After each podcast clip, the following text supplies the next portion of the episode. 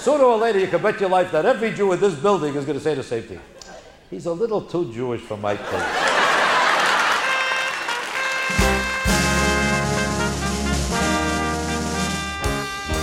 Shalom and welcome to the Too Jewish Radio Show with Rabbi Sam Cohon and friends, a weekly serving of everything Jewish.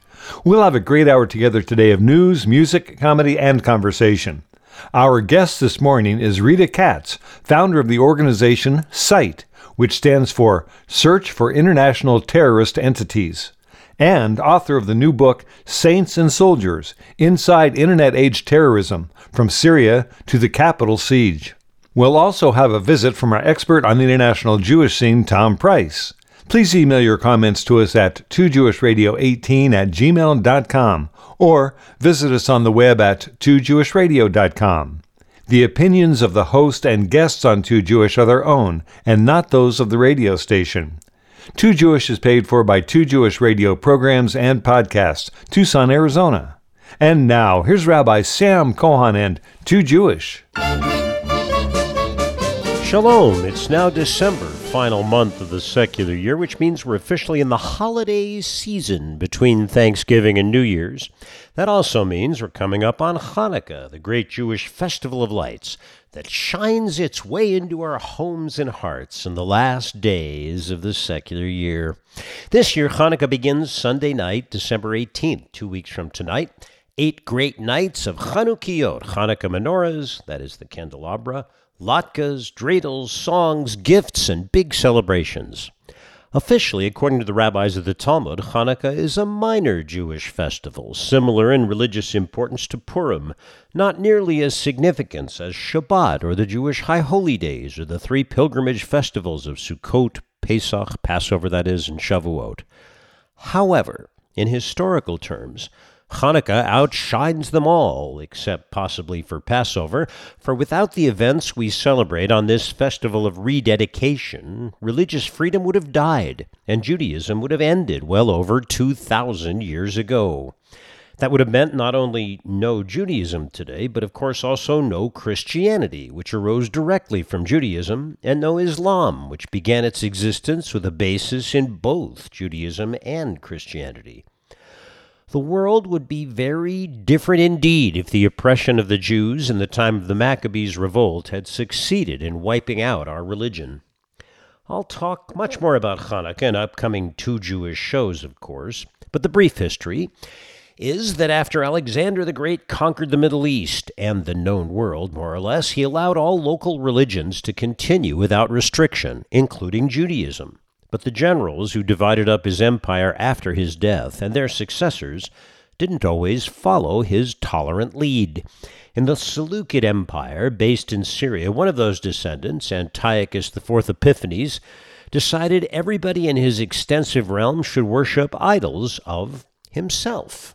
The subsequent guerrilla war led by the Maccabees eventually overthrew Syrian Greek rule in Israel and created again an independent Jewish nation, affirming Jews' right to pray and live as we chose. It was a crucial moment, and as we say in our Al Hanisim prayer on Hanukkah, the few defeated the many, the weak defeated the strong, the believers in one God defeated the worshippers of idols. And we rededicated, that's what Chanukah means in Hebrew, dedication. We rededicated the temple and again prayed to God in our own way. Today we celebrate this lovely holiday thoroughly, not only for its historical importance, but for its beauty. To play us in this fine morning, two weeks before Hanukkah begins, here is that Al Hanisim, the very prayer I spoke of, a composition by Dove Framer, as sung by the Angel City Choir.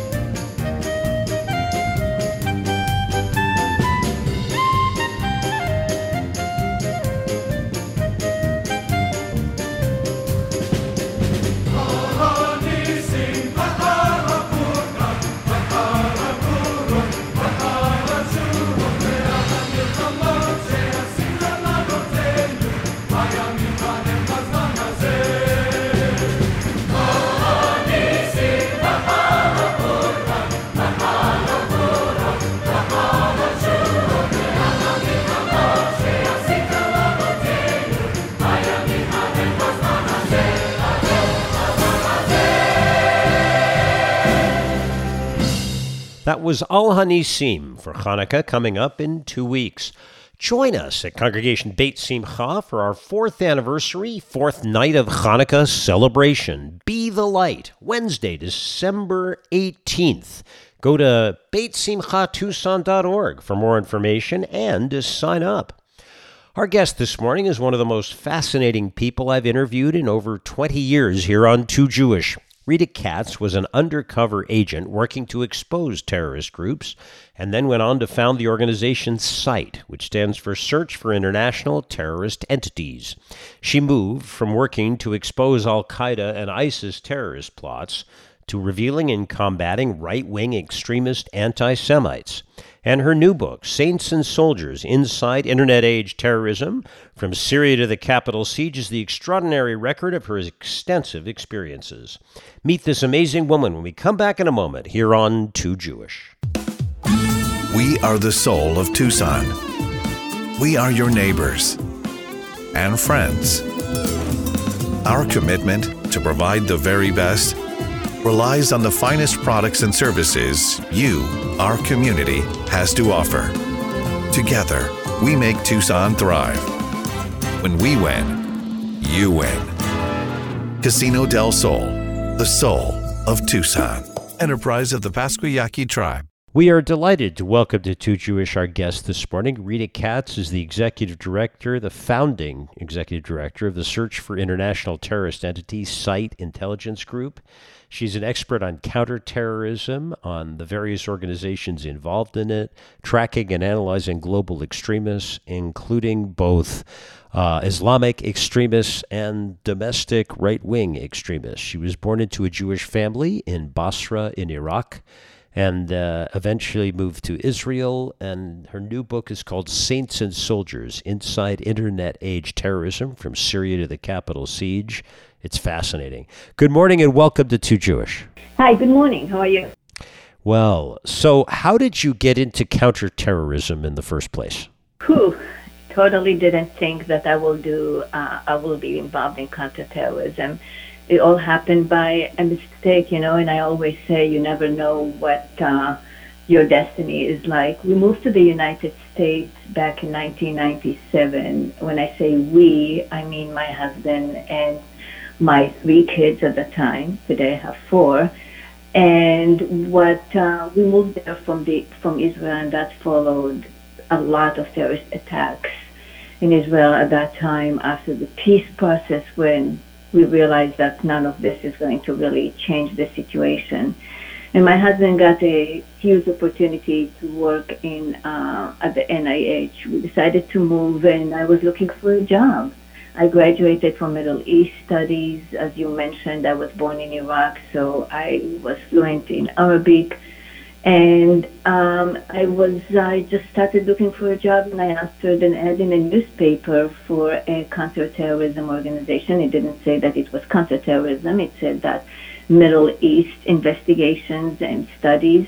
I applied for the job, and before I knew anything, I found myself pretty much going undercover, um, attending and trying to expose the terrorist front organization in the United States, from Hamas to the Islamic Jihad and Al Qaeda front groups. And so soon after that, in after 9/11, I started. I decided to create uh, my own organization, taking the path of where I saw terrorists heading to, and that was the internet. Um, because after the destruction of Tora Bora and the training camps in Afghanistan, suddenly the internet became the most important uh, uh, recruitment and training camps for the newcomers uh, in the jihadi network, where Al Qaeda, especially at that time, and I created the Site Intelligence Group. It, it's a, a, amazing story. Your own story is fascinating, um, and you make this powerful point really all through the book that where there used to be actual training camps in real life. It has now moved online, and all of that is going on under our noses, frankly, every day. Uh, we will talk much more with Rita Katz about Site, and about her new book, Saints and Soldiers The War Against Counterterrorism, when we come back in a moment here on Too Jewish. Beit Simcha, the House of Joy, a fabulous Jewish synagogue in northwest Tucson in the Catalina foothills, continues to celebrate a wonderful array of services, classes, and events this winter. Established by passionate, caring congregants and me, Rabbi Sam Cohon, Beit Simcha is a vibrant, vital community that strives every day to serve God with joy. Progressive congregation in northwest Tucson and the foothills, Beit Simcha is open to everyone throughout the metropolitan area, providing weekly Shabbat services, youth and adult education academy courses, social justice opportunities, outreach, cultural Jewish programming, and major holiday celebrations. Join us in person for Shabbat services or come on Facebook Live. Go to our website, beitsimchatucson.org, B E I T S I M C H A Tucson.org. We welcome members and guests in our sanctuary in person. Call 520 276 5675. That's 276 5675 for more information. Religious School is going for school age children and grandchildren. Join us in our fabulous Hebrew School, Barn Bat Mitzvah programs, Torah Tykes experience, confirmation, teen programs, all in a fun, relaxed setting with great Jewish learning. Go to BeitSimchaTucson.org. Coming up, December 21st, Be the Light, our fourth anniversary celebration on the fourth night of Hanukkah. A wonderful event with song, food, drink, and joy. Sign up soon. Join me at Be the Light. Beit Simcha's services, classes, and events are open to everyone. You can come in person Friday night or Saturday morning, or both. Email me, rabbi at beitsimchatucson.org. Join us every Friday night on our Facebook page if you can't come in person. Shabbat evening celebration services are at 6:30. Saturday Shabbat morning services are at 10 a.m. All with me leading them. The Facebook page is B E I T S I M C H A Tucson, Beit Simcha Tucson. Our very musical services are in person and by virtual experience. All of our Adult Education Academy classes are live and on Zoom. You can access those through BeitSimchaTucson.org, B E I T S I M C H A. Our wonderful religious school is available in blended format too, some students live, some on Zoom. For more information about Beit Simcha, to come to services, religious school, Torah Tykes programs, bar and bat mitzvah, confirmation, high school programs, and fantastic array of adult education academy courses live and on Zoom, and all of our services in person and on Facebook. Go to beitsimchatucson.org, B E I T S I M C H A Tucson.org, or call 520 276 5675. That's 520 276 5675 beitsimchatucson.org. And don't miss Be the Light Wednesday night, December 21st. Do you know someone who personally made a major difference for the whole Jewish people? An individual who's done important work for Klal Yisrael and deserves to be highly recognized for that effort. As president of the Cohon Memorial Foundation, I'm grateful that the modest cash awards we started more than 10 years ago have grown into a substantial amount of unrestricted funds given to winners with the help of donors like many of you. The foundation, named for my grandparents, Rabbi Samuel S. Cohon and Irma Cohon, makes these awards for important service to Klal Yisrael, the entire Jewish people. That service can be in one of four activities unity, education, creative arts, or rescue. Past Cohon Award recipients are remarkable people who've done outstanding work. If you know someone who qualifies for a Cohon Foundation Award, please go to cohonaward.com, C O H O N, award.com, and fill out the simple nomination form. That website is cohonaward.com. Nominate an individual or donate yourself. Do it for the whole Jewish people. If you've got a question, comment, compliment, or a criticism, a kvetch or a kvel, please email us at toojewishradio18 at gmail.com. That's T-O-O, jewishradio18 at gmail, or visit our website, toojewishradio.com. You can hear all past and present shows through the website, toojewishradio.com, streaming us from there, downloading us from the Apple iTunes Store as very popular Jewish podcasts. Top 10 in America, according to Moment Magazine. Over 175,000 downloads on Podbean, now also on Spotify. Please post a rating, review Too Jewish wherever you listen. Those comments help. The stories we share last a lifetime and are passed down from generation to generation. Known for our compassionate commitment to the families we serve, Evergreen Mortuary and Cemetery has faithfully served the Tucson community and the Jewish community for over 100 years.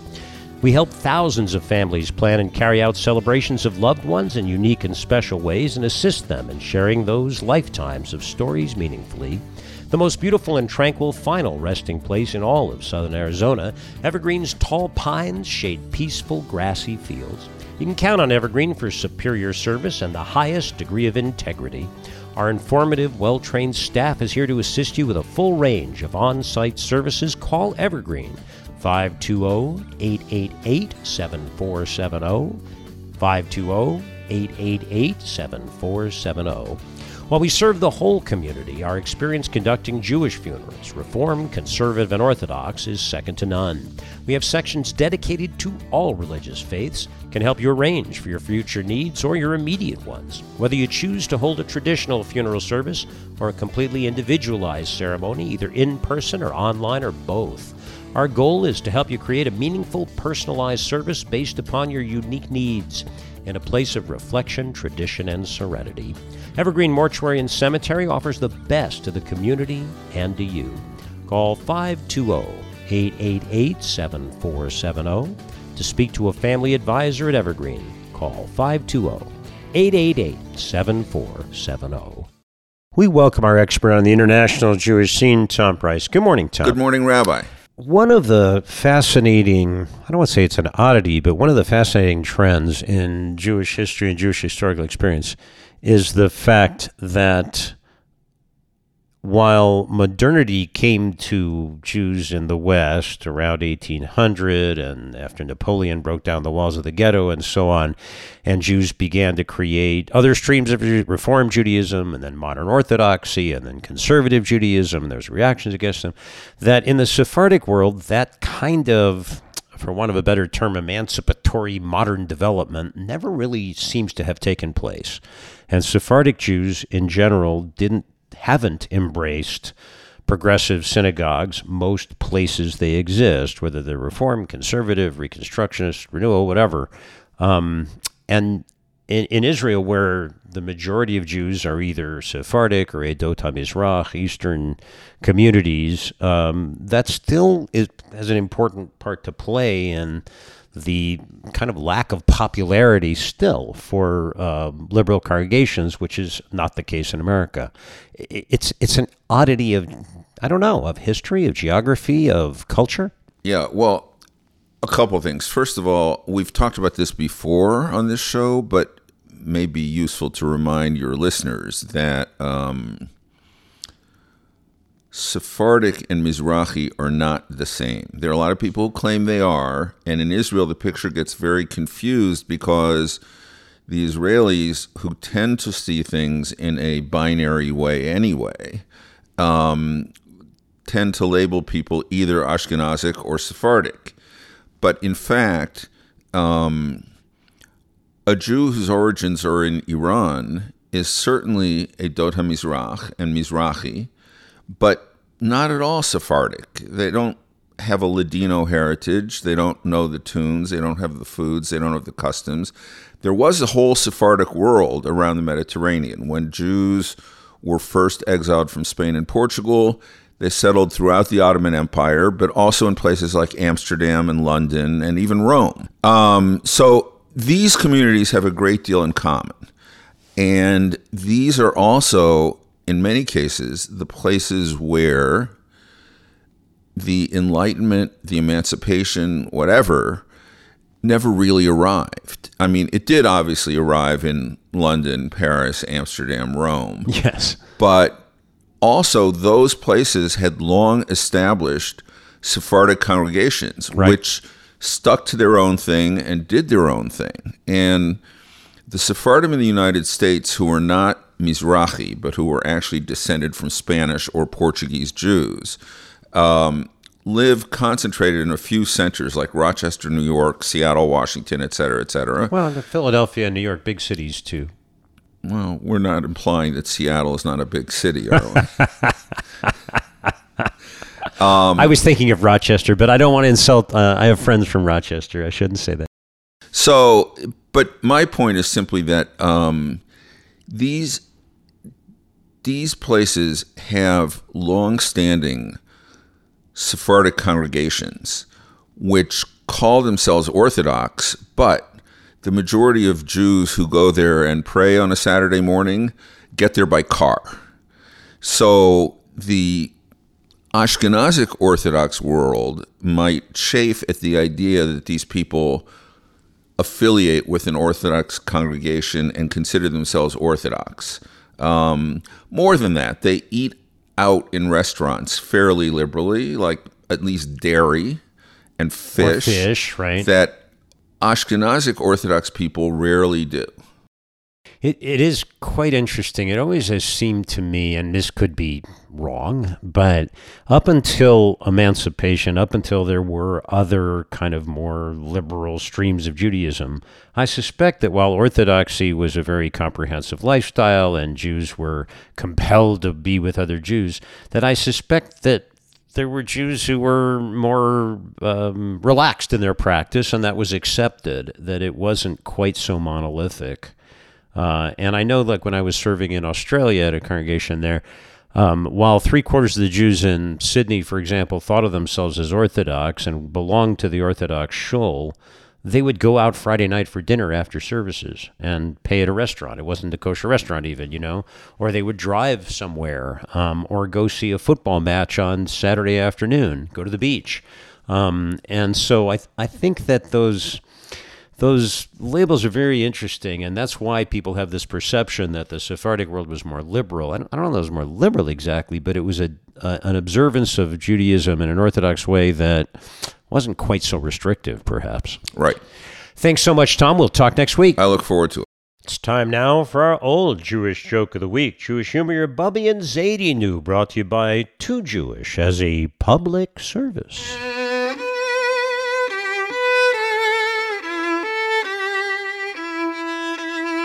Moishe goes to the kosher restaurant, and the head waiter comes over and greets him. Good morning, sir. May I take your order?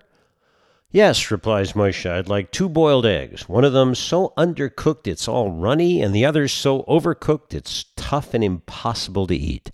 Also, I'd like some cooked pastrami that's been sitting around so it's cold and greasy. Potatoes fried but still raw in the middle. Burnt toast that crumbles when you touch it margarine straight from the deep freeze that's impossible to spread, and a pot of very weak coffee, lukewarm. That's a complicated order, sir, says the bewildered waiter. Might be difficult. Moshe replies, Oh, I don't understand. That's what I got yesterday. That was the old Jewish joke of the week, special feature of Too Jewish, just for you. You should live and be well.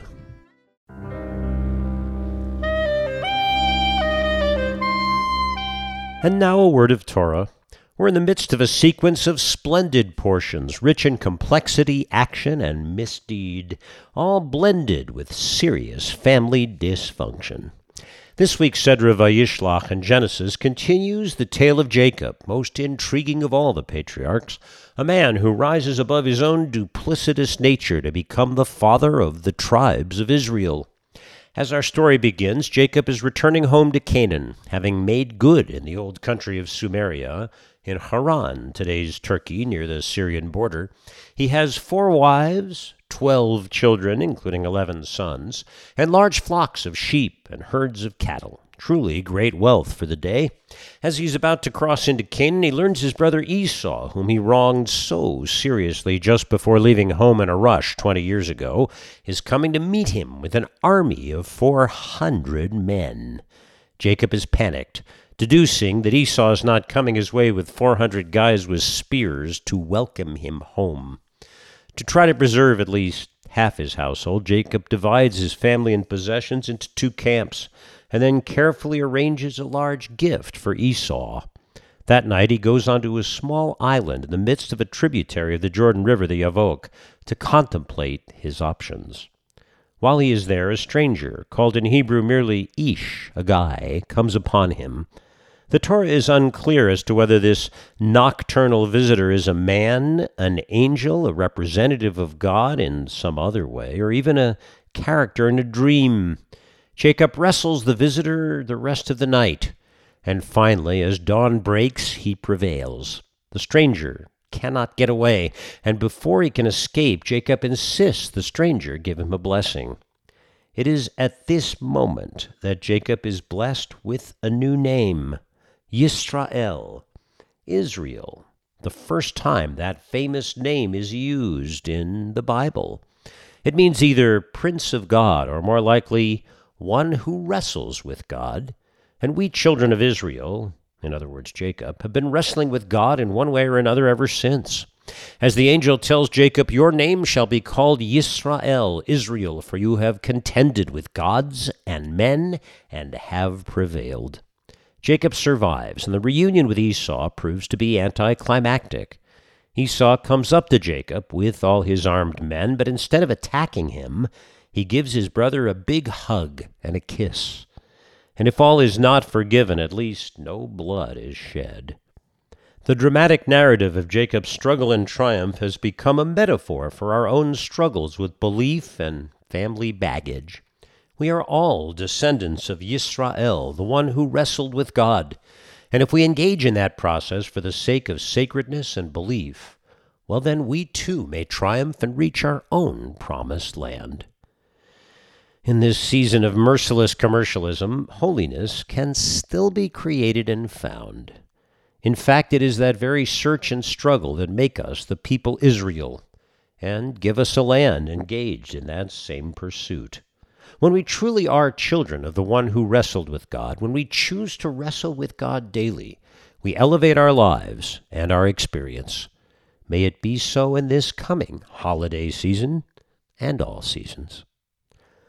When we return on Too Jewish, our guest this morning, Rita Katz, founder and executive director of SITE, the organization that searches and finds terrorist conspiracies internationally and right here at home in America, explains how domestic terror feeds on itself and the internet and its own anti Semitic extreme right wing positions, and why it's so incredibly dangerous right now. Find out when we come back in a moment here on Too Jewish. We continue with our Too Jewish update on news of Jews around the world with commentary.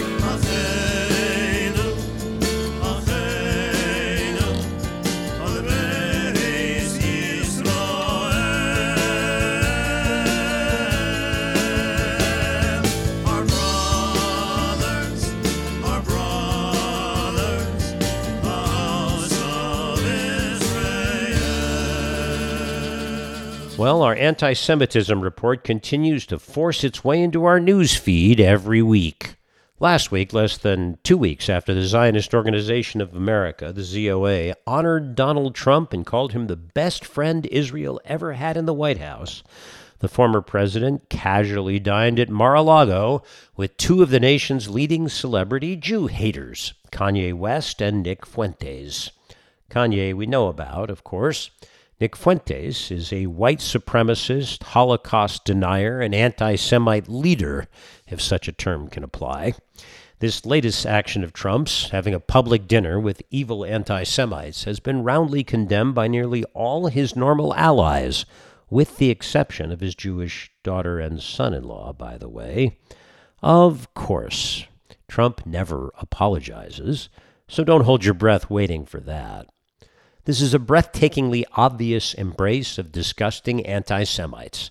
You can't call it a dog whistle or a clue. It is a way of continuing the normalizing of anti Semitic people and views in our American culture. And it sticks. The new Israeli government is taking shape under Prime Minister Bibi Netanyahu, and it will include three of the leaders of his most extreme coalition partners in key roles. All three are quite controversial, to say the least. Just to review, for those of you unfamiliar with the remarkably complex nature of government creation in Israel. After an election, the leader of the coalition that wins the majority of the seats in the Knesset, Israel's unicameral legislature, has to assemble a functioning government. Since he or she never has an actual majority of the representatives in the 120 seat Knesset, the Prime Minister must give out key ministries as um, surprises to some of the elected members of his party and to the leaders of the parties that agreed to vote with the prime minister and form the majority of the Knesset. It always takes some time to sort all this out. There are 27 separate cabinet posts in Israel currently. When the election results are in, the president of Israel, currently Isaac Herzog, gives the leader of the winning coalition, in this case Bibi Netanyahu, a period of time, usually about a month, to assemble his government. Netanyahu got a 28 day mandate. He can ask for an extension. It's up to the president to grant. Occasionally, a prime minister elect can't assemble a government. This happened at Tzipi Livni in 2008 and 2009. And there are either new elections or the mandate is given to the opposition to form the government. Netanyahu will not fail to form a government, although it may come down to the wire. The process of allocating the ministries typically involves all kinds of negotiating and backroom deals. The leaders of the smaller parties in the coalition always want certain ministries based on their own agendas, while the members of the Prime Minister's party, in the case of Netanyahu Likud, also jockey for key assignments. Some ministries, which are similar to American cabinet posts, include overseeing important areas of policy or large bureaucracies. Others are less significant or have smaller areas of supervision and influence. According to reports, Netanyahu has given the finance ministry to Bezalel Smotrich, the super far right settler activist politician who has advocated for Torah law, that is, Talmudic law, halacha, to be considered in Israeli legal cases, which Israel not being an Orthodox country, it, it's not happening now. Smotrich has also maneuvered to try to undermine the Supreme Court of Israel, and he is deeply anti Arab. Now, the finance ministry is an important ministry and a potential launching pad for an extremist to jump up to higher levels of Israeli politics. But it is also often a trap for politicians in Israel. When the economy goes well, the prime minister takes credit. When the economy goes badly, he blames the finance minister and replaces him. Still, it is a little shocking to see someone with views like Smotrich's in such a key position. More controversially still, Netanyahu is likely to give Itamar Ben Gvir, the inflammatory leader of the Otzma Yehudit party, who has been called a pyromaniac for his penchant for stirring up trouble, riots, and worse with Palestinians and other Arabs. He's supposed to get the Ministry of National Security. That's domestic security. That is the old police ministry. Ben Gvir is an acolyte of the late Rabbi Meir Kahane, a Kahanist who was expelled from Knesset and left a legacy of extremist anti Arab followers who have embraced violence and been officially declared terrorists by the State of Israel. Ben Gvir has said and done many inflammatory things, including advocating expelling Arabs from Israel who are judged to be quote unquote disloyal. Ben Gvir's ministry would have control over border police and security in the West Bank. That is not likely the best place to put a verbal and potentially literal bomb thrower like Itamar Ben Gvir.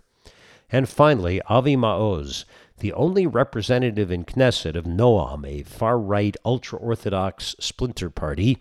He is an advocate who is deeply hostile to LGBTQ rights and especially non Orthodox streams of Judaism. You know, Reform, conservative, and progressive Judaism as practiced by 90% of the Jews of America and Canada.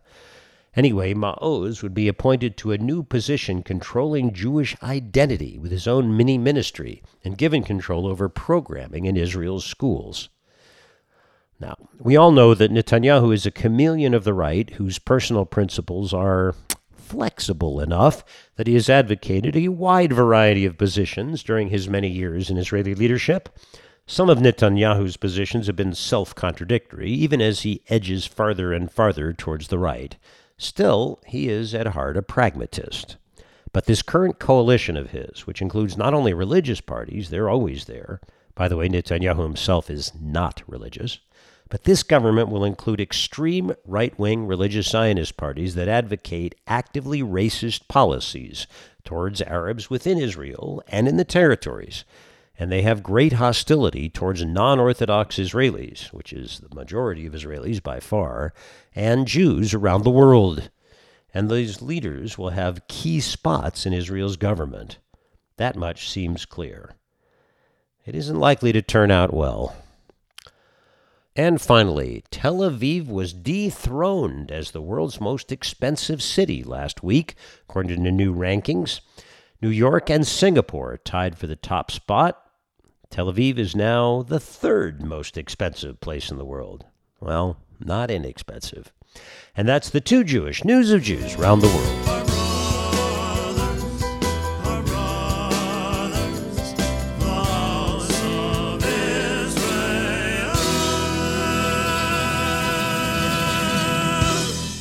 The stories we share last a lifetime and are passed down from generation to generation, known for our compassionate commitment to the families we serve. Evergreen Mortuary and Cemetery has faithfully served the Tucson community and the Jewish community for over 100 years.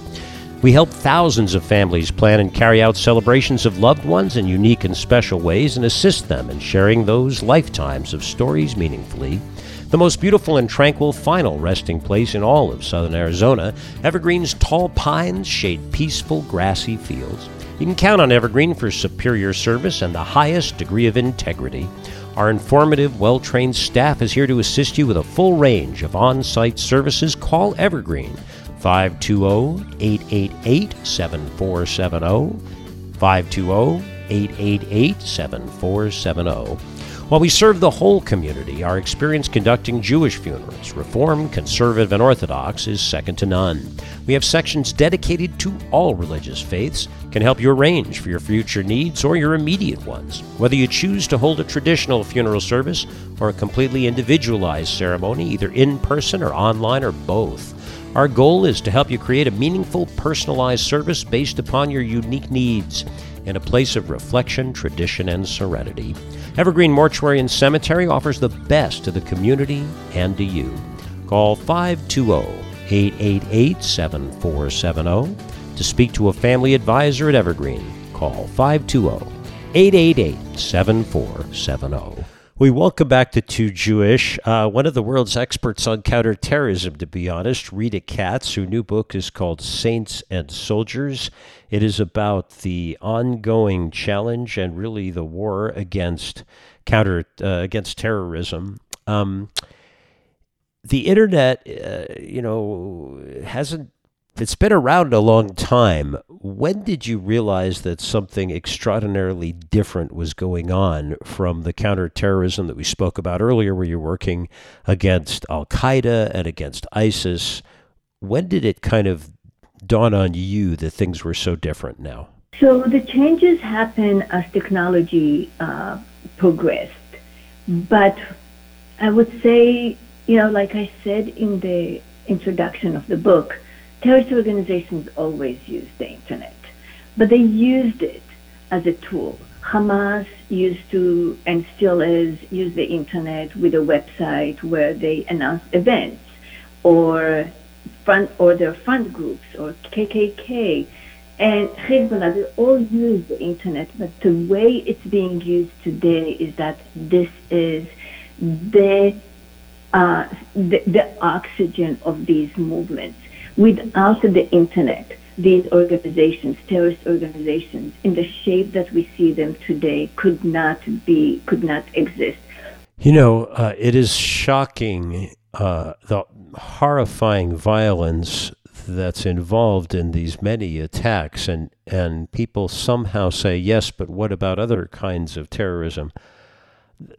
There's something perverse um, about the far right extremist terrorism. First of all, it's deeply anti Semitic in quality. Whether Jews are attacked or not, there's, a, there's somehow always an association that they're attacking the global Jewish conspiracy, right? The Zionist uh, entity. And, and then there's a rejoicing in violence. Um, I don't know that this makes any sense, but because all terrorism is evil, but eh, at least you can say when there's Islamist terrorist attack, it's usually designed to hurt the people who they believe are are evil. There's just a glorification of violence in this far right extremism that it almost doesn't matter who the victims are. Is that a fair assessment? Yes, and and and there is much more into that as I describe in my book. Um, it is among the pillars of the hate that you can see within these far right extremist communities. It is it is like almost the bread and butter for all of them. It it, it, it, it's even beyond the hate against minorities and Muslims and others. And so, in almost every attack that we have seen in recent in the recent few years, especially since Bowers' attack, anti-Semitism is mentioned there. Anti-Semitism is blamed for for the feminist movement. It's blamed for almost every suffering that the white supremacy can describe.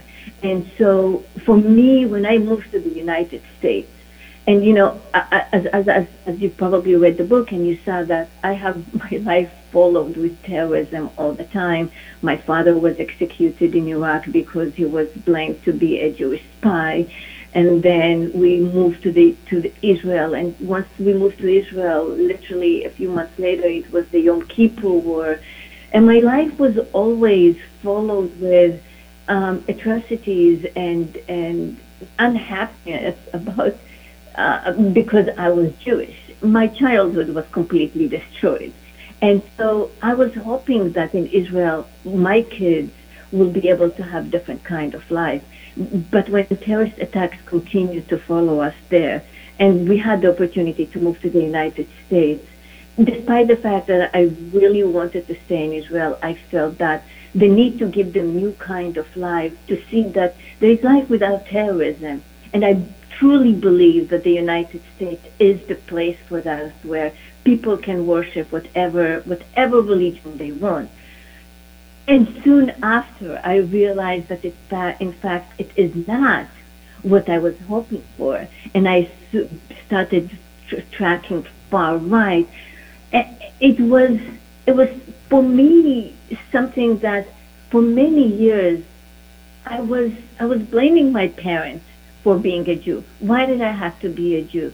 But it really made me who I am because the fact that I became um, so important in the counterterrorism field, my background, my history, and everything I learned in my life really helped me understand it in a way that others uh, that that I could analyze it and predict where it's heading to, and it's not going to be changed. And what we are seeing now with the anti-Semitism from uh, leaders in the U.S. community here, from whether it is Trump or uh, other individuals, or I prefer not to even mention their name, you could see a wave of reviving this whole anti-Semitism. And I will tell you, I'm scared. I, you know, despite the fact that my father was killed, despite the fact that we lived in Iraq, we always had a mezuzah on our door. We always continued to practice any way or shape or form of showing that we are Jews. In the United States, in the last five, six years, I don't have a mezuzah on my door. So I, I want to jump forward. There's so much in your book and so much careful and thoughtful detail and so much evidence about what's going on uh, from the internet, from interviews, from, of course, your own deep experience here. Tell us a little bit about the Capitol siege um, because it all kind of came together. And I think uh, for many Americans, January 6th, 2021 was a horrible day, but um, seeing a Camp Auschwitz T-shirt, hearing some of the anti-Semitic rhetoric. Can you touch base a little bit on that? Absolutely, and thank you very much for bringing this point because you know when I when I sent the um, proposal for the book to Columbia University Press, uh, it was long before Capitol Siege. It was actually pretty much in the beginning of 2020 when COVID just started. And what really uh, I saw was that as COVID had started, the trend of um, attacks and incitement for violence following Bowers' attack in Pittsburgh, that the community is growing. That the community has been able to attract uh, various various aspects of the far right far right extremist movements. It wasn't only neo Nazis. It wasn't only ultra nationalists. But you could see that uh, militia groups that um, and, and other extremist movements are joining the white supremacy. And we, we started creating a block and that block many of us remember where some of them were saying that uh, uh, uh, COVID doesn't exist, and then they went into the anti uh, anti vaccine and and, bla- and and this this anti mandate, and that that community continues to grow. And every time I was sending a new outline because I could see the change in the movement, I submitted the book pretty much two months after the Capitol siege. That was the only chapter that I had to write And because it was all predicted, and, and you could see in the book how it was really, I wrote it in a chronological order because it was written as events were happening, as we could see the, the big change. And the big change was, as you could see, the network growing, and the QAnon movement and the far right became one block. It was, it was, it was a block that that took under its umbrella the MAGA community and, and all the different conspiracy theories under one one block. And that's what I call the far right 2.0. And before the election in 2020, it was pretty clear from the messages of this community that if Trump is not going to win, the election is rigged and that there is an, an existential threat to the far right at large if this if this election is not going to be led and and won by Trump.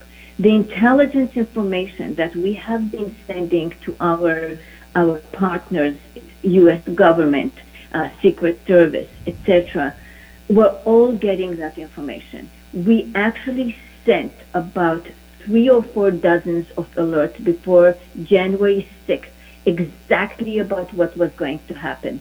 That individuals are coming to surround Congress, that Pence is going to be executed or called for execution, that that Congress is going to be under siege, and that officials, law law work, uh, our law officials are going to be uh, arrested by the the extremists on that day. The intelligence was there, but no one was acting on it, or it's not not no one. The order. Why why don't people appreciate the, the threat? You would think by now there's been plenty of evidence. I think that the intelligence was shared. I am not. I don't think. I actually. I'm sure. I, as I wrote in the book in, in the year after, um, it, at the end of when I had to uh, update the book, we received FOIA documents, which is Freedom of Information, by organizations that sued the government to see what intelligence information was there. And our reports were among the leading in, uh, in these documents that were shared within FBI, DHS, Secret Service, and you just name that. Capitol Police, and we in fact were briefing many of these organizations before. There was sharing of information. In my book, Terrorist Hunter, uh, that I wrote in 2003, it was an indictment about how government agencies were not sharing information, was holding everything. This time, there was full uh, proof that the information that we sh- shared was we released was shared within all of them. But now, after you saw the uh, January 6th committee, it's pretty clear that Trump was one of the individual was the reason that much of this information was not acted on. He played a vital role in instigating uh, these attacks. And in fact, just yesterday we heard about the Oath Keepers who basically fulfilled his order. And thank God they were all convicted and they're expecting um, to be in prison for many years. I, I want to thank Rita Katz for a great and fascinating visit here on Too Jewish. Her book is called Saints and Soldiers. Where can people go to find out more about SITE and to find out more about your book? So just Google Site Intelligence Group. You can Google my name, Rita Katz. Please do not believe all the conspiracy theories that you will see there attached to my name that uh, I behead people and hide them in my basement and, and many other things. You can find me on LinkedIn. You can find Site Intelligence Group um, website immediately, Twitter, all the main platforms pretty much. Thank you so much. When we come back on Too Jewish, we'll hear about next week's guest get a final musical playout. We are the soul of Tucson. We are your neighbors and friends. Our commitment to provide the very best relies on the finest products and services you, our community, has to offer. Together, we make Tucson thrive. When we win, you win. Casino del Sol, the soul of Tucson. Enterprise of the Pascua Yaqui Tribe. Thanks for being here with us this morning on Too Jewish with me, Rabbi Sam Cohon. Join us next week. Our guest will be Emily Bowen Cohen, a Jewish Native American activist, author, and artist, on her new illustrated book, A Member of Two Tribes. Don't forget, join us, Congregation Beit Simcha, every Friday night. Services in Oneg Shabbat at 6.30 p.m. Saturday morning, too. 9 a.m. Torah study, 10 a.m. services, Torah reading and Kiddush, live in person and on our Facebook page. And sign up for our fourth anniversary, fourth night of Hanukkah celebration, Be the Light. Go to our website, beitsimchatucson.org. Our playout this morning is for the upcoming holiday of Hanukkah, coming up in two weeks. Hanerot Halalu, composed by my dad, Rabbi Baruch Cohon. We light these lights to remind us of those great days. My friends, have a Shavua Tov, a good week, and a week we pray profoundly of peace.